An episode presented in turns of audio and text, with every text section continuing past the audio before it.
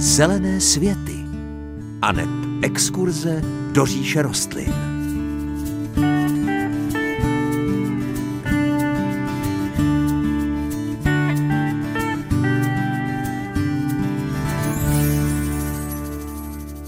Pěkné páteční dopoledne.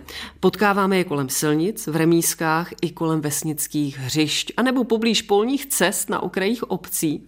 K některým se vydáváme hledat houby a na další pro změnu tak trošičku remcáme, že jsou zdrojem alergenního pilu. Navzdory tomu, že jsou součástí naší přírody, krajiny i měst, ještě jsme jim v našem magazínu vlastně nevěnovali dostatečný prostor. Už za chviličku se tedy dozvíte, o jaké dřevině že dnes budeme mluvit. Máte čas, abyste nad tím trošku popřemýšleli. Příjemné páteční dopoledne přeje moderátorsky zahradnická dvojice Hanka Šoberová a Pavel Chlouba.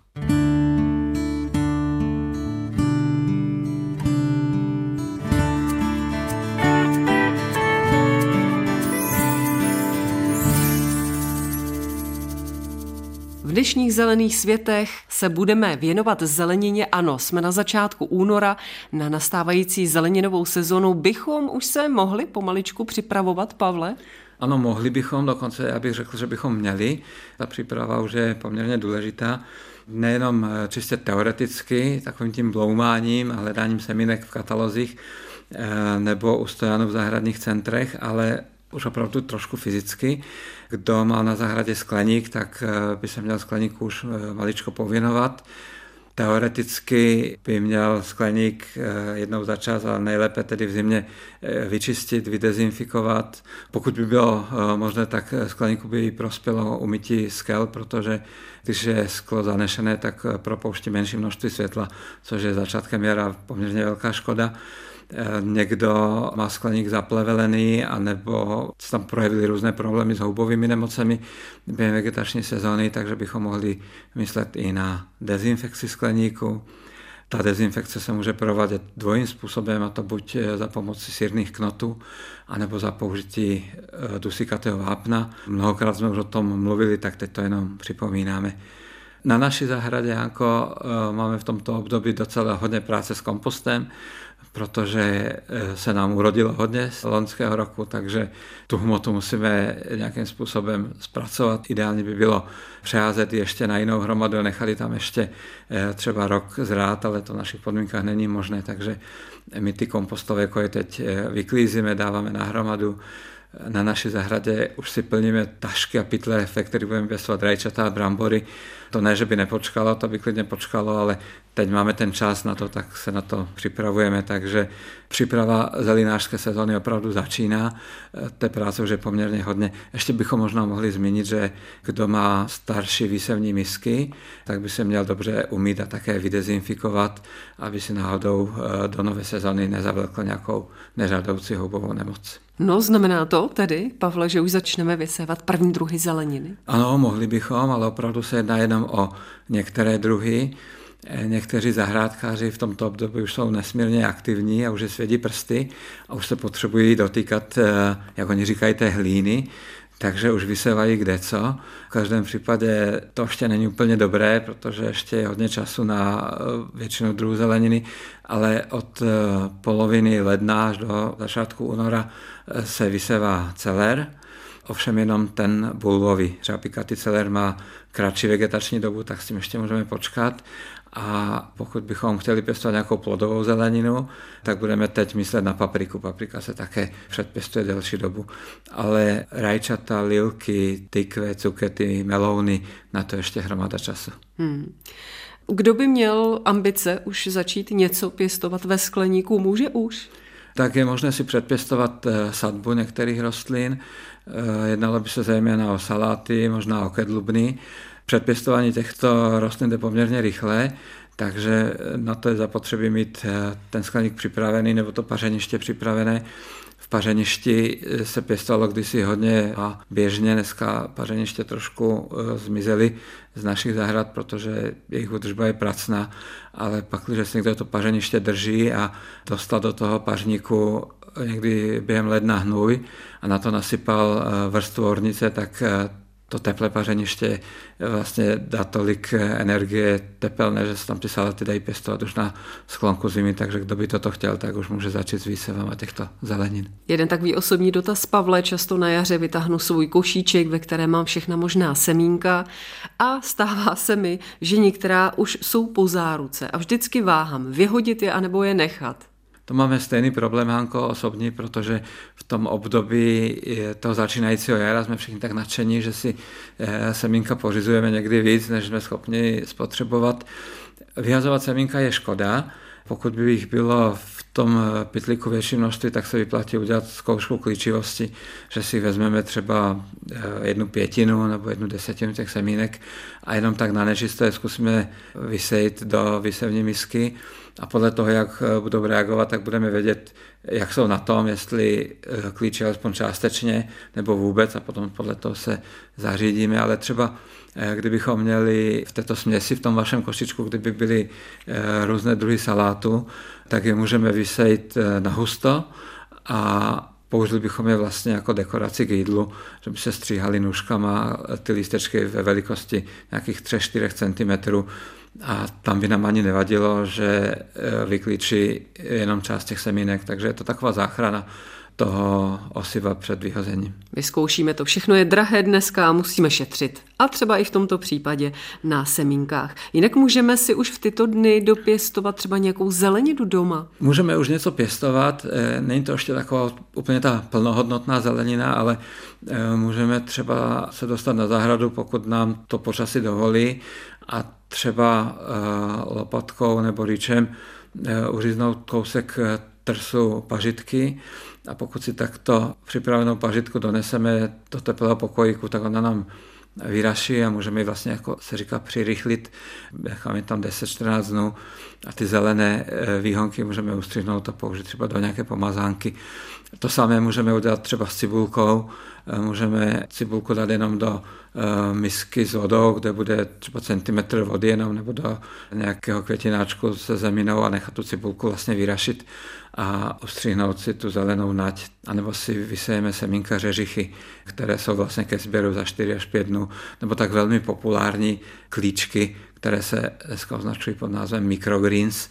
Existují takové dokonce vysevní misky a celé sady na pěstování této zeleniny, tak s tím už se dá v tomto období experimentovat a dosáhnout i nějakých výsledků. No já už jsem díky tomu našemu povídání docela natěšená. Vždycky se na konci sezóny těším, že tomu bude konec, že si odpočinu na zimu a jen si trošičku dáchnu, tak už se zase těším, že to přijde a mám pocit, že už to cítím v kostech, že už za chviličku je to tady a budeme si moci vypěstovat své první plody zeleninky. Jinak, Pavle, snad pár praktických rad na závěr při pěstování zeleninových sazenic měl byste pro nás? Určitě ano. Vyjdu z těch chyb, které vnímám jako nejčastější. E, to souvisí s tím, co jste jako říkala, že už nás ty prstíky svědí a už bychom rádi něco dělali s tou zahrádkou. Často to má potom dopad na ty lidi, že začínají moc brzo. E, že už v tomto období třeba vysevají e, rajčátka, aby je měli ty sazeničky hezké a Oni mají velmi takový svěží start do té sezóny a mají ještě málo světla, takže než bychom je mohli vysadit, tak ty sazenice by byly přerostlé, už nebyly by hezké. Takže rada číslo jedna zní dát si opravdu na čas a vysevat jenom ty druhy rostlin, které umíme zpracovat a dále dopěstovat.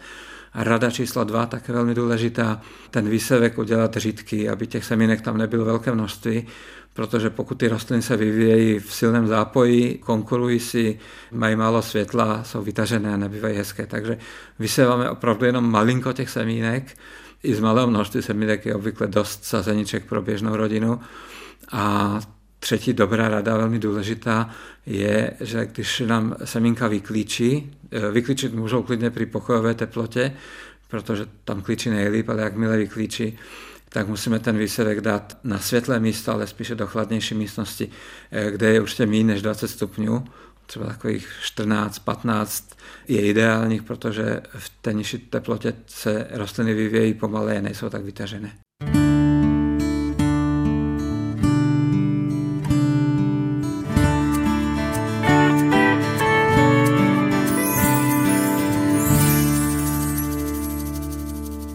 Samém úvodu dnešních zelených světů zazněl takový maličký kvíz. Já jsem vám naznačila, že budeme dneska mluvit o stromu, který roste kolem silnic, roste v remískách, kolem vesnických hřišť, poblíž polních cest nebo na okrajích obcí. Tak Pavle, teď už to správné rozřešení, já nebudu naše posluchače dlouho napínat, protože budeme mluvit o topolech. Já mám pocit, že jsme o tomto stromu ještě nikdy nemluvili. Já mám, Hanko, taky takový pocit, možná, že snad jednou, jedinkrát o nějaké odrůdě, která měla červené listy, jakože se to objevilo na nějaké výstavě, e, velmi takové stručné informace jsme toto podávali posluchačům. A jinak e, jsme s tomuto stromu nevěnovali, možná protože to není takový typický strom, který by se využíval při zakládání rodinných zahrad. Nicméně topoly jsou zajímavé, takže jsem si o nich připravil takové krátké povídání. E, už jenom proto je to zajímavé, že jsou to stromy, které rostou na severní polokouli a máme jich zhruba nějakých 30 druhů ve volné přírodě. A ve velké většině případů se jedná o stromy, které rostou e, velmi rychle a díky tomu jsou poměrně krátkověké až středněvěké. E, ve většině případů platí, že mají křehké dřevo a v dospělosti mohou být bez eh, pečlivé regulace trošku hrozbou. Takže představíme si dobré i zlé vlastnosti, abychom poslali do domácnosti, kde nás poslouchají komplexní rady. Já si pamatuju, že když jsme spolu byli jednou v Holandsku, tak jste mě upozorňoval na takové krásné topolové aleje. Myslím, že byly trošku jiné než ty naše. Eh, řekl bych, že ano. Naše topolové aleje jsou už hodně letité. I když i teď se nějaké topoly do krajiny vysazují, tak díky tomu, že se jedná o staré aleje, tak to bylo v období, kdy eh, nebyly k dispozici jednotlivé odrůdy těchto topolů. V Holandsku je mají eh, školkaři, jsou to odrůdy docela hezké, ty koruny jsou takové jakoby trošku kompaktnějšího tvaru, zaoblené a je vidět, že se jedná opravdu o odrůdy, protože v těch alejích je vidět ta jednotnost, že ta alej je prostě na začátku, uprostřed na konci vždycky stejná, takže je vidět, že to je vlastně geneticky takový zjednocený materiál. V našich podmínkách eh, se topoly příliš takto nevysazují. S jakými druhy topolů se můžeme potkat v naší přírodě? Máme jich několik, které rostou u nás. Možná, že jako první bychom mohli změnit topol černý, který má velmi široký areál. Eh, vyskytuje se od Severní Ameriky přes Jižní Evropu, naši střední Evropu, až na eh, Dálný východ, až někam po oblast Sibiře. I když eh, se v krajině často vysazuje, tak těch původních porostů topolových u nás není až tak moc, teda topolu černého. Kromě topolu černého se potkávám ještě s dalším druhem, ten je mnohem častější, a to je topol bílý. To jméno dostal eh, kvůli tomu, že má eh, světlou borku, takové světlé kmeny a hlavně ta rubová strana listu je bílá opravdu, takže když trošku pofukuje vítr, tak vidíme, jak se ten eh, listom větru chvěje a vidíme, že tam ta bílá barva je docela dominantní. Lidově se tomuto topolu bílému říká linda, topol linda, a znám pár lidí, co se mazli s jazykem a ty říkají, že to je linduška. Je to strom, který je hodně běžnější, než je topol černý a můžeme se s tím běžně v naší krajině potkávat. A to je z topolu všechno, nebo ještě tam máme něco? To je z topolu eh, sortimentálně dvě třetiny. Ještě si musíme zmínit jeden topol, který je velmi známý. Je to topol osika hodně lidí jenom řekne osika. Eh, to slovo topol se předtím někdy nepoužívá, ale patří mezi topoly také. Je to eh, strom, který je v naší krajině velmi běžný, je to světlomilný strom, často bývá součástí remísku. Je to strom, který má velmi specifické vazby s některými druhy hub. Některé druhy kozáku rostou jenom pod osikou, takže každý, kdo má rád houbaření, tak si myslím, že pod osikama eh, hledá tyto krásné houby. Pro mě osobně novinka, já jsem si Pavle Osiku s Topolem nespojovala, tak jsem zase o něco moudřejší. Ještě jsme ale nezmínili takové ty štíhlé sloupovité topoly, které rostou podél cest a různě v krajině. Ano, to jsou uh, velmi časté stromy. Jedná se o odrůdu topolu černého. Tato odrůda se nazývá Italika a je to z toho důvodu, že pochází z Itálie. Bylo to někdy kolem roku 1600, nevíme to úplně přesně, kdy v italské části Lombardia byl tento topol nalezený jako náhodný mutant a díky tomu svému velmi specifickému vzhledu se velmi často Eh, vysazoval do krajiny jako větrolám, jako alejový strom.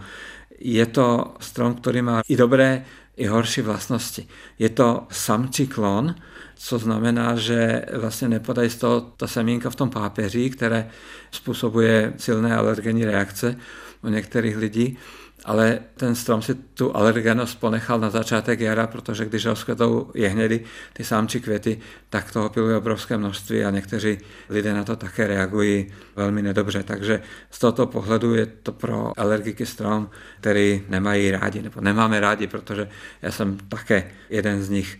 Eh, dodal bych ještě, jako, že to strom, který roste velmi rychle, proto se sázel do těch alejí a také se snadno množil dřevitými řízky, takže eh, někdy to dokonce fungovalo tak, že ti lidé, kteří ten strom sázeli, tak jenom nakrájeli ty větve a napichali ty větve do půdy. Byla tam velká ujatelnost, takže ani nebylo zapotřebí moc předpěstovat a eh, tím pádem byl ten strom velmi dostupný a byl levný, nehledě na to, že teda měl tyto špatné vlastnosti.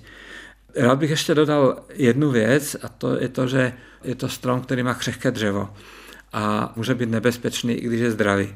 Takže ve věku takových těch 30 let zhruba bychom pod topolou alejí měli chodit vždycky velmi opatrně a obezřetně, protože se může stát, že padne i zdravá, ničím nepoškozená větev.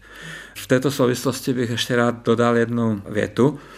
Je to vlastně taková citace od eh, pana Michaela Dira, což je profesor zahradnictví ve Spojených státech amerických, který na nějakém sympoziu jednou řekl, pokud někdo zasadí topoly, zaslouží si katastrofy, které automaticky následují. Tím eh, nechci topol posunout do roviny, že bychom ho neměli vůbec brát vážně, ale zejména v městském prostředí bychom měli být velmi opatrní a tam, kde vidíme staré stromy topolu, tak v rámci přežití a vlastního zájmu bychom měli uvažovat o tom, že by měl být postupně nahrazovány za stromy mnohem bezpečnější. Ano, to poli to je velké téma, kterému se budeme věnovat i za malou chviličku. Teď si dáme pauzu v podobě písničky.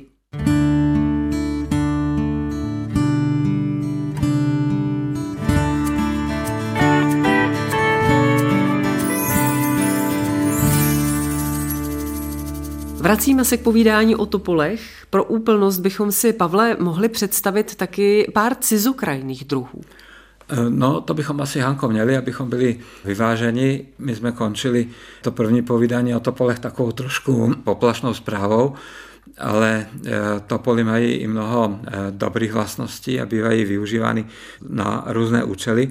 Z tohoto pohledu bych si dovolil třeba připomenout americký topol, který se jmenuje topol balzámový, latinsky Populus balsamifera. Je to druh, který roste od Severní Ameriky přes Kanadu až po Aljašku. Je to mohutný strom, který dorůstá až do velikosti kolem 40 metrů. Jméno své dostal podle takové balzámové látky, kterou vylučují pupeny. A tento balzám, který se vyskytuje v pupenech, eh, když vlastně ta rostlina raší, tak má zajímavé využití v přírodě i vlastně v lidské kultuře, protože funguje jako dobrá ochrana proti některým druhům hmyzu. Včely ho dokonce eh, sbírají a používají k dezinfekci úlu. Takže to je taková jedna z vlastností, kde eh, člověk musí smeknout nad inteligencí zvířat, které umí některé věci, na které člověk musel přijít po velmi dlouhé době zkoumání. No a eh, díky tomuto balzámu když stromy raší, tak v jejich blízkosti je zná taková velmi příjemná svěží balzamová vůně. Hmm. Více než zajímavé informace, Pavle. Co na topol balzámový říkají bylinkáři a léčitelé? Eh, možná, že to odkoukali Hanko od těch včeliček, protože si všimli, že eh, včely s touto hmotou pracují velmi uvědoměle a zjistili, že zejména teda léčitele v Severní Americe, kde tento topol je běžný, tak zjistili, že má léčivé účinky i na člověka. Ty dezinfekční účinky jsou velmi silné a přenášejí se vlastně z těch pupenů do různých mastí, které se potom používají pro léčitelské účely. Tyto masti se používají k léčbě některých eh, kožních nemocí a balzám, který se zalije horkou vodou, tak dobře slouží k inhalaci pro uvolnění ucpaných nosních cest. Takže ideální na rýmičku. No, zajímavé informace, zajímavý strom. No ale to není všechno ještě, protože eh, tento strom, kromě toho, že léčí a uzdravuje, tak má i technické využití velmi zajímavé. Eh, třeba některé indiánské kmeny, které žili eh, v místě výskytu těchto topolů, tak sbírali jejich pupeny. Ten balzám v podstatě vyráběli ve velkém, zpracovávali ho na takovou zvláštní pryskyrici, která se používala třeba při výrobě kánoí na takovéto utěsnění z té vnitřní strany jako vodotěsná hmota. A když už teda eh, se s tím pracovalo, tak eh, si ti lidé všimli, eh, že když pracovali s balzámem z tohoto topolu, tak jak si neobtěžoval hmyz, který by za jiných okolností tam byl, takže se ukázalo, že tyto pryskyřice mají velmi silné repelentní účinky, čiže odpuzující. A podobná látka se pravděpodobně nachází v borce mladé kůře těchto stromů, která když se e, spalovala pomalu, tak zase odháněla komáry. Takže e, si myslím, že i z tohoto pohledu je to pol balzámový takovou šikovnou dřevinou. A navíc ještě musíme dodat, že je to strom, který má velmi dobré pionýrské vlastnosti.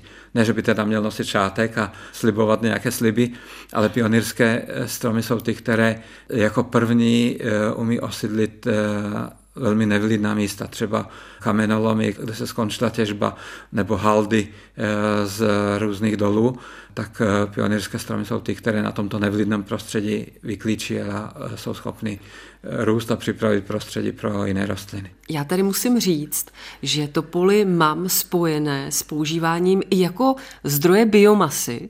To se asi netýká těch našich českých běžných topolů, ale nějakého cizokrajného druhu? To se týká druhu, který je pro nás cizí. Není to původní strom, který by rostl někde v přírodě. Jedná se o křížence.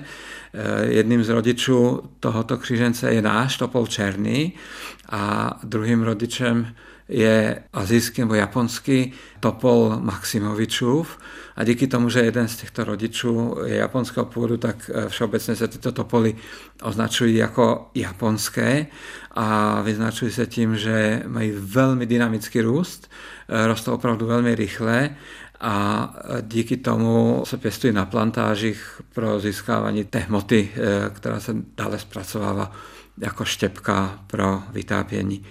Kromě toho, že má toto použití, tak se ještě získává k těžbě hormonů, které podporují zakořeňování řízků různých druhů. A dělá se to i v amatérských podmínkách poměrně jednoduše. Stačí nachrajit eh, kousky eh, výhonu těchto japonských topolů, eh, nechat je máčet ve vodě zhruba jeden den a potom, když se do této vody namáčejí ty řízky, od kterých očekáváme, že zakoření, tak to procento zakořenění je podstatně vyšší. A předpokládám, že dřevo japonských topolů se používá hlavně k topení. Je dostatečně výhřevné? Je podstatně méně výhřevné než eh, tvrdá dřeva eh, našich stromů, jako je třeba dub, buk nebo habr ale zase ta eh, horší výhřevnost je eh, kompenzovaná velmi rychlým růstem, takže za poměrně krátkou dobu je možné dopěstovat velké množství té dřevní hmoty, eh, čím se vlastně trošku nahradit ta nižší výhřevnost toho dřeva. Kde se dá třeba uplatnit a uplatňuje se dřevo z topolů? No topolové dřevo je velmi hodnotné v jiných oborech lidského podnikání. Eh, když ta výřevnost je malá, tak eh, pro tento účel se používá míň. Z topolového dřeva se třeba vyrábějí zápalky. Eh, zápalky se musí dělat ze dřeva, které je měkké a snadno štípatelné. Z tohoto dřeva se také vyrábějí zelinářské bedinky, které jsou velmi lehonké a jsou vlastně jednorázové a bez Topolu by si myslím nemohli představit eh, plnění svých tradic eh, třeba holanděné, protože jejich typické dřeváky se také dělaly výhradně z topolového dřeva. No a z toho, co jsme řekli, tak vyplývá, že si topolů na zahradě asi příliš neužijeme. Nějaká situace, kdybychom mohli využít jejich potenciálu, by se možná našla, Pavle? No tak za určitých okolností možná ano. Týkalo by se to ale zahrad spíše někde na uh, okrajích lidských sídel, takové ty zahrady, které pomalu přecházejí do krajiny.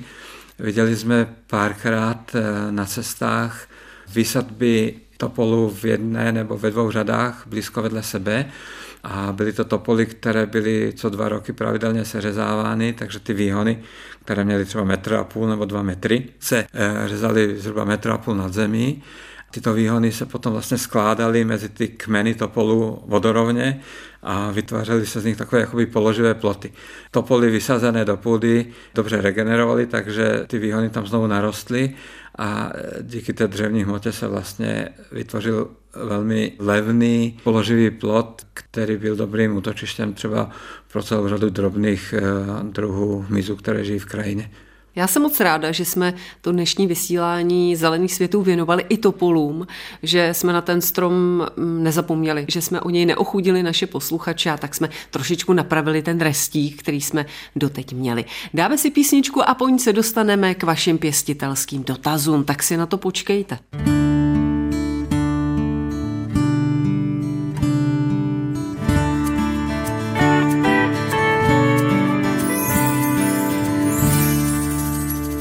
Sešlo se nám opět po čase několik vašich pěstitelských dotazů a my se jim budeme v dnešních zelených světech věnovat. Tady je první z nich. Chtěli bychom si na zahradě založit kvetoucí louku z letniček. Kdy můžeme začít? Hm, tak to je hezký dotaz. Možná, že bych to trošku jenom upravil, protože pokud budeme vysevat eh, letničky, tak budeme asi tvořit letničkový záhon z přímého výsevu. Pod pojmem louka rozumíme spíše vytrvalý porost, eh, kde ty letničky sice můžou eh, malé procento tvořit také, ale jednalo by se eh, spíše o vegetační prvek, kde jsou i nějaké vytrvalé druhy tráv a třeba i nějakých kopretin, které by začaly být hezké až třeba po třech letech od založení tohoto porostu. Pak, když tedy jde o ten klasický letničkový záhon kvetoucí, tak eh, začít se může už poměrně brzo, ale ne s výsevem, ale spíše s přípravou té půdy. Pokud by byly nějaké pěkné dny, eh, půda by byla rozmrzlá, dalo by se s ní pracovat, nebyla by už eh, příliš vlhká, tak si můžeme připravit, zrýt, rozbít velké hroudy, vlastně tu půdu připravit jakoby k výsevu, ale nechat ji ještě ležet bez toho, že bychom tam ta semínka dávali.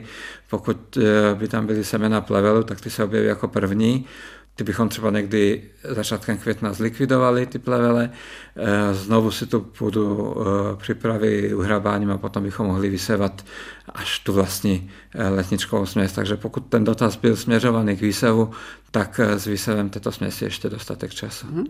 Máme doma starou dracenu, která se naklání za světlem a už dávno není hezká.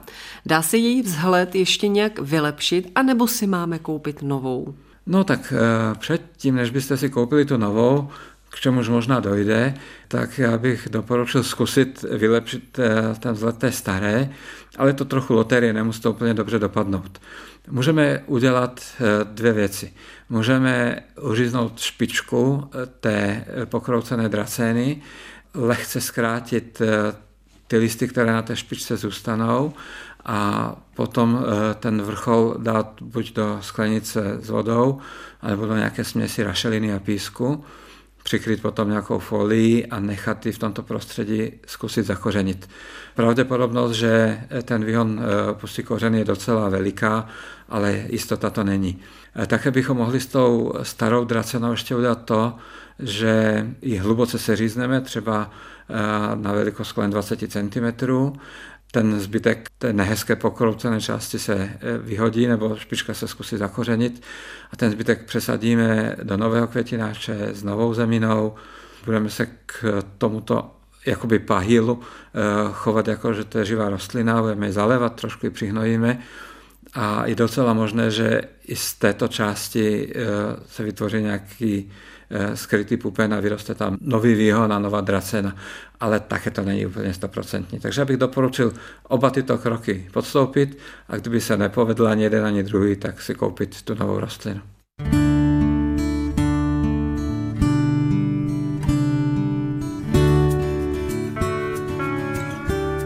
A to už je z dnešních zelených světů všechno.